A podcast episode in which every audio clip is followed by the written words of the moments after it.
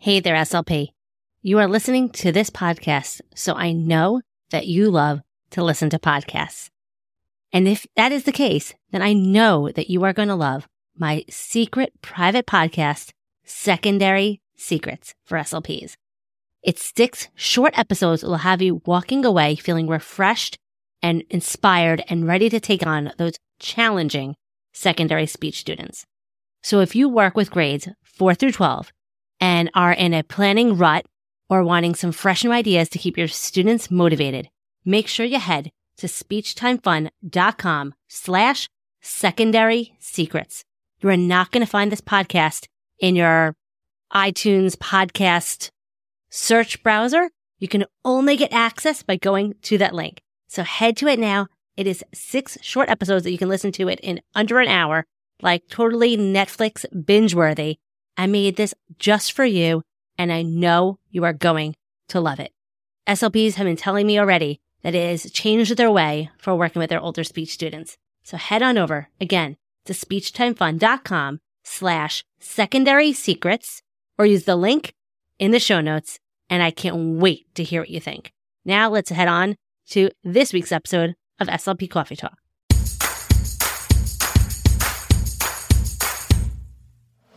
You are listening to SLP Coffee Talk. I am your host, Hallie Sherman, and I am a licensed speech language pathologist who is in the trenches working full time in a public school in New York. I am the author of the blog and Teachers Pay Teachers store, Speech Time Fun, where I love helping other SLPs conquer the overwhelm and get back hours spent on prepping activities. I am here to help you be the best SLP you can be and have fun while doing it. Just like your morning cup of coffee, this podcast is just what you need to start the day or week. Let's jump into today's coffee talk.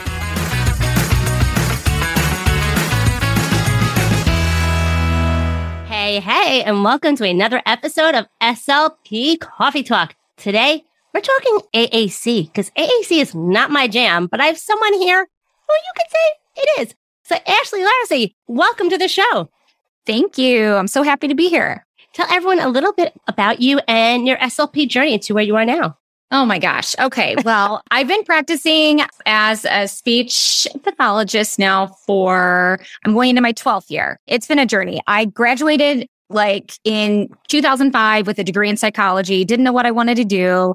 I worked at a residential school for autistic children for a time and got introduced to speech then and knew that that was what I wanted to go back to school for. Um, there were tons of students that I worked with at that time who used AAC. And AAC, you know, back like in 2005 looked a whole lot different than it looks today. Like like DynaVoxes and PECs. Oh my god. Yeah.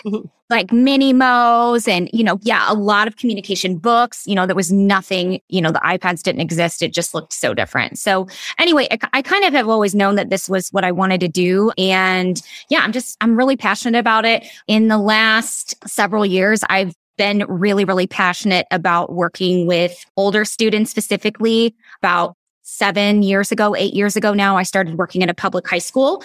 And that it's such an honor to be able to work with older students and to be a part of that journey with caregivers and stakeholders.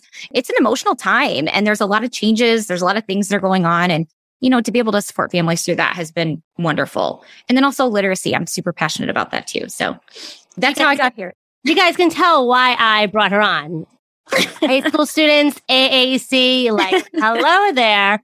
So, can you explain some challenges that you've had working with this age group and with this population? Oh my gosh. Yeah. I think the transition to high school not only for families, but for students can be really, it's a big change. You know, like I said, I work in a public high school. So it's a big giant building with lots of students that are walking around, you know, and um, lots of different places to go. So that is intimidating not only for students, but it's, you know, it's intimidating for families too. Also, you know, at 14, you start talking about that transition plan and then things really start to get real, right? Like eventually these services are going to go away. Eventually we're going to get to adulthood what does that look like? You know, what does the learner want? You know, what do they what do they see doing, you know, in their life, you know? And I think unfortunately for a lot of our students, that's limited based on like state services and funding and things like that. So it's, it's tough. Those are some of the challenges that I see. There's also challenges with other things. I think that as students get older, there's this big push towards functional sorts of life skills. And sometimes I think that we miss the mark on that. Sometimes I think that we really need to make sure that we're always centering the learner as far as what those are, you know, like I'm thinking about like recycling, like, you know, what if the learner doesn't have any interest in going around and, you know, collecting recycling? Like we really need to be thinking about them and what they want to do with their life and really centering them in the process. So sometimes I think that's been like maybe a challenge just as far as like the greater, you know, global working with older students. Can you give uh, some tips on how to pull that out of your students on like what do they want and how do you find yeah. out? Yeah, I love, oh, there's a couple things like being a part of the transition planning process, I think is really, really key.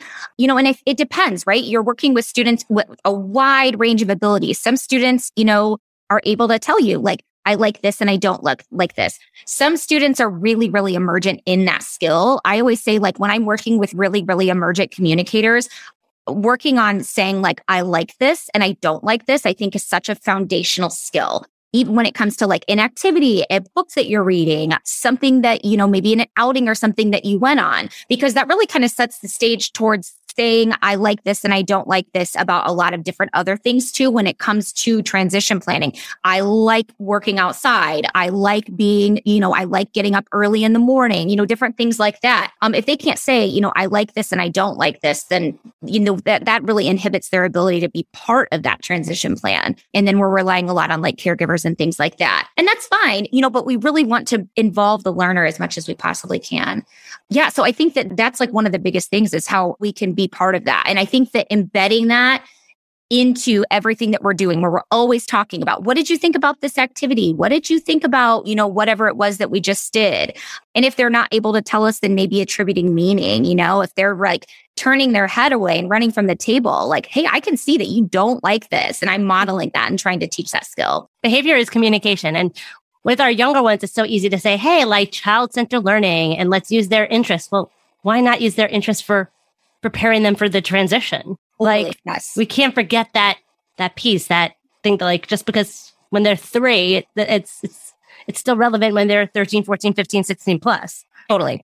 Can you explain, like, give an example of what a therapy session might look like with your older students? It depends, you know. I give your favorite, give your favorite lesson or something like that. My favorite lessons. I love like multi-sensory learning experiences. It is my thing. I just love it. I love like any way that I can pull in video and tactile and making like learning experiences real for kids. I think a lot of times, especially even thinking about literacy and just life in general, sometimes our students really have like limited life experiences. So if we're talking about something, if we're talking about a topic, you know, they might not have like the background knowledge that maybe everybody else has to be able to make connections to what it is that they're learning and what the relevance is to their life. So I try to do that. I try to bring in like, okay, you know, we're talking about volcanoes in this book. Let's let's make one. Let's watch one on YouTube. Let's use some AR and pull one up on the table so you can see what it looks like and pretend to put your hands in it, you know, or just different things like that. And I think it's much more engaging. You know, I think that sometimes when kids are in therapy, you know, for a long time, they can get burn out, you know, like we all do, you know, senioritis. My kids definitely have senioritis. If all of us SLPs are using the same thing, same activities year after yeah. year, it's like, yeah. all right, now let's change the stuff. I want to hear more about using AR in speech therapy. Oh my gosh, I love it. There's some awesome apps that you can use for AR. I've got them all on my iPad. If you look it up, you know, you're just really casting, you know, an image like on a table or on a floor. And then it looks like whatever it is that is kind of displayed on this screen is actually in your room. Um, Dragon AR is like a really fun one that I have. I have kids that love like dinosaurs and dragons. And that's, oh yeah. And you can feed the dragon. So you can incorporate lots of core words like eat and go and all, you know, is so, so, so fun. But there's, there's tons, there's tons of different ones where you can find just different images that you can cast into an activity that just makes it look like it's right there in front of them. Oh, I can see so much language being elicited. Oh, Yes, so much. Students of all ages can benefit from this and enjoy it. So like don't think like, oh, that's only going to benefit like a preschooler. Yeah. and I love it. Like volcanoes, you made it relevant. You took a book, you took a video, like you brought it to life. Like that's so practical and relevant. Like that's yeah, so fun. And I think you can spread it out, right? Like I think that sometimes we get stuck in like this, like, oh, I can't like I can't repeat things. Like I don't, you know, I don't want to, I don't want to do the same thing. But we know that, you know, our kids benefit from repetition. They do. But it needs to be repetition with variety. That's Dr. Carolyn Musselwhite. I think I think it's her, Dr. Karen Erickson. They always are talking about that repetition with variety we can repeat, but just bring in something different. Maybe I'm reading the same book, but I'm going to focus on a different concept this time. Maybe I'm doing a, something that's similar, but I'm my focus is different during the activity. It just makes it more fun. So you could do, if they're reading about volcanoes in class, great. Let's focus on, you know, whatever their goal is. If it's expanding utterance length, if it's using different communicative functions, there's all sorts of things that you can weave into an activity like that by still pulling in whatever it is either content wise or otherwise, you know, from the curriculum. You mentioned books. What books do you use with this population that it's appropriate for their cognitive level and their skill level, yet age appropriate? Yeah, I love Tar Heel Reader. That's my favorite, favorite website for older students. I like it too because it's switch accessible. So if you've got students who are using AAC devices with switch access, they can still turn the pages in the book and they can still rate the book, which again, that's that kind of skill of like, did you like this? Did you not? But being okay. It's okay if you didn't. Like, that's okay. Yes. Yes. Yeah. I always, it's great to hear that, you know, and it's, and it's fine. If you don't like it, like I'm okay with that. If you didn't like my volcano activity, my feelings are not hurt. Thank you for letting me know. You know, I need to shift something that I'm doing so anyway, yeah, I love Tar Heel Reader is a great one. And what I like about that is it's great for kids that are still maybe more emergent or like early conventional in their literacy skills, but they need access to texts that are, um, you know, age respectful. We're not reading like Brown Bear, Brown Bear, or thing, something like that. You know, I'm still reading things that are interesting to them. Again, there's a difference, I think, between I'm respecting a child's interest. If you like brown bear, that's fine. I have no, you know, I have no issue with anything that you like. You know, if you like Paw Patrol as a 15 year old, that's, I don't, I'm not judging your interest by any means. Um, but I want to try to expand on that too. So doing that with like age respectful text, I think is a, is a great way to kind of expand on interests. Can you explain literacy skills on like with a nonverbal student? Like, how are you working on that? Yeah. So I think, you know, I'm looking at students who are, you know, if I'm talking about an emergent student, so a student who maybe doesn't know all of their letters of the alphabet. Um, maybe they don't understand that print has meaning yet. I think that sometimes, and this is kind of what I was talking about earlier with those sorts of functional skills. I think sometimes people think like, oh, the boat's kind of passed for this. Like, we're not going to work on this anymore. We need to work on functional communication. The challenge for students who use AAC is that they can't say everything that they would want to say unless they can spell, unless they can mm-hmm. write with their AAC system. So it doesn't matter how robust a system is with the number of words or the number of phrases that are pre-programmed in there. If they can't use the alphabet to create their own words or their own messages, they're always going to be stuck you know, with mm-hmm. whatever number of words are in that device. And so that's why I say, you know, it really is such a functional skill to still, you know, work on that. So, you know, and I think that sometimes too, I think SLPs might be like, oh, I don't know, like literacy, you know, literacy sometimes I think is scary in and of itself, right? Mm-hmm. But then literacy in AAC, it's like, oh, you know, and whose responsibility is that? The teacher? Is that us? Like,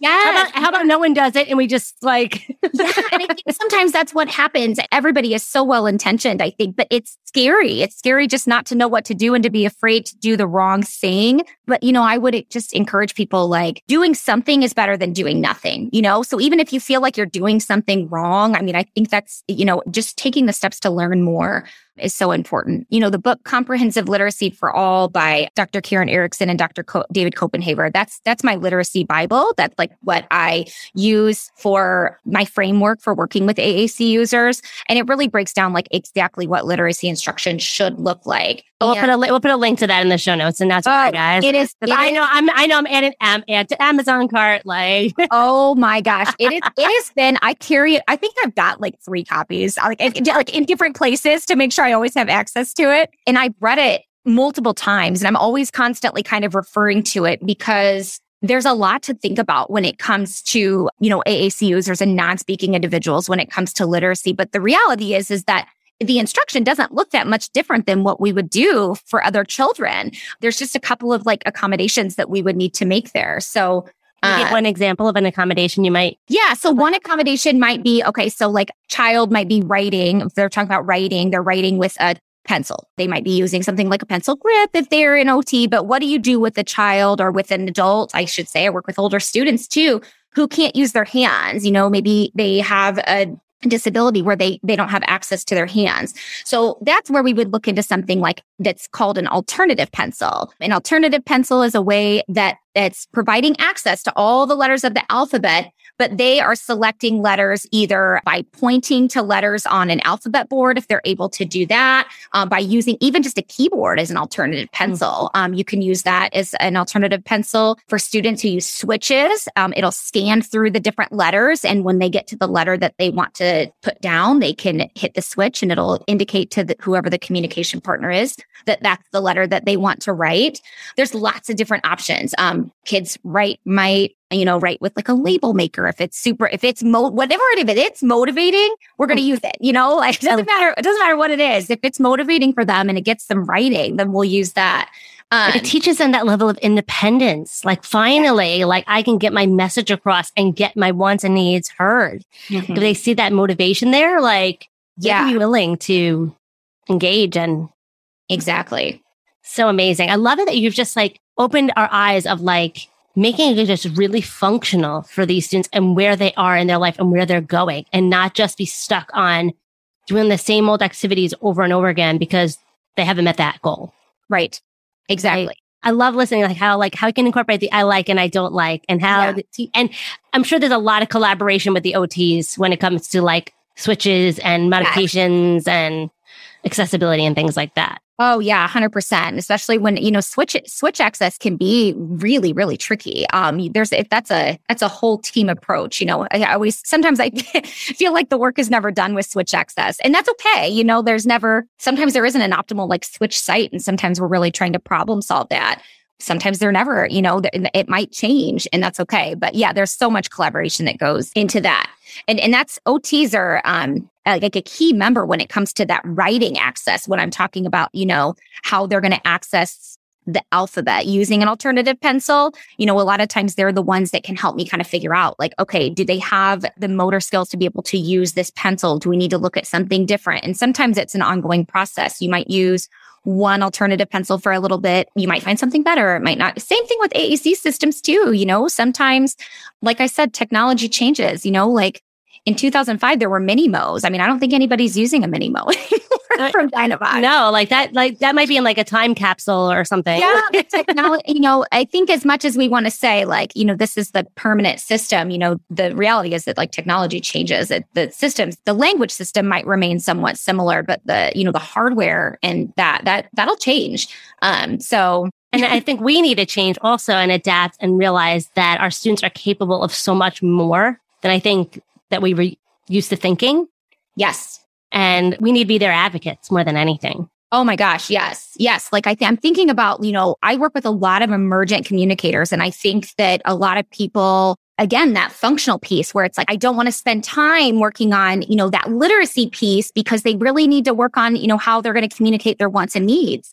It doesn't have to be oh gosh, there's a word that I'm looking for. It doesn't have to be like either or. It can be Mhm. both. It can be both. It should be both. You know, we can do that in ways that are really meaningful for the student. That way they're able to make connections.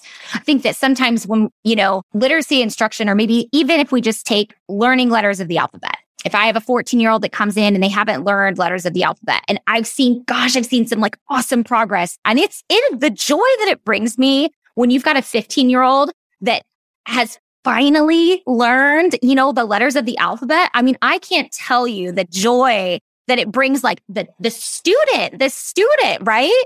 But it Mhm. has to have meaning. It can't just be like we're taking flashcards and we're drilling the alphabet from a field of two for for 13 years and then saying like, oh, I don't know, they're not making progress. And that's what I love about that comprehensive literacy for all book. It's going to outline like exactly what you should do, you know, how you can teach the alphabet in a really meaningful way. If we aren't pointing out letters in the environment, you know, if I'm not walking to the speech room and I'm like, oh, look, we just talked about letter S. There's that S on the door of my speech room. If I'm not making those connections for the child, then it's all the meaning that it has to them is this is this boring activity that you know, it's isolated in the speech closet. yes. And I'm asked to find the letter S on a field of two note cards that, you know, that doesn't carry any meaning. But if I show them like, oh, this mean this letter, you know, this is the first letter of this word, and this that's your favorite, and that's your favorite food. Like, yes. Yeah, like, oh, you love like snack time is your favorite, like, totally. Like, like, there's so much more meaning. Snickers, yes. like, I don't know, whatever. Yeah. no, you're totally right. Yes, bring in like all those things that they love, the characters that they love, the foods that they love. Then it then it starts to have meaning. Love it. Yeah. Thank you so much, Ashley. This is so amazing. Guys, I know you're probably like, I want more. I want more. Well, guess what? Ashley is presenting on our November 5th speech retreat. So make sure you head to speechretreat.com to sign up so you can learn so much more from Ashley. Definitely. Ashley, where can they learn more about you and everything you have to offer? I am primarily on Instagram. Um, I am Mrs. Literacy on Instagram. That's where I, I'm, I'm not uh, very active in the summer. I have to be honest. I take my summers very seriously. Good but for you. Once, I go back to work, unfortunately, well, fortunately or unfortunately. Fortunately, you know, but I miss my summers August 10th, which is like, you know, so, so anyway. Thank so, you so much. I always end my episodes with a joke because jokes are fun. What did the triangle say to the circle? I don't know. You're pointless. oh my gosh, I love that. Thank you so much, Ashley. And until next week, everyone, I hope this was the jolt of inspiration that you needed. Stay out of trouble.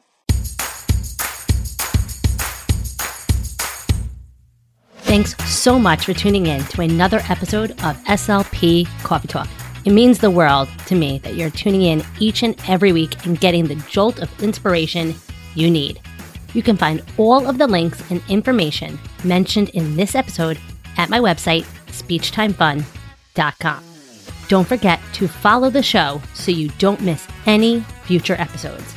And while you're there, it would mean the world to me if you would take a few seconds and leave me an honest review. See you next week with another episode full of fun and inspiration from one SLP to another. Have fun, guys.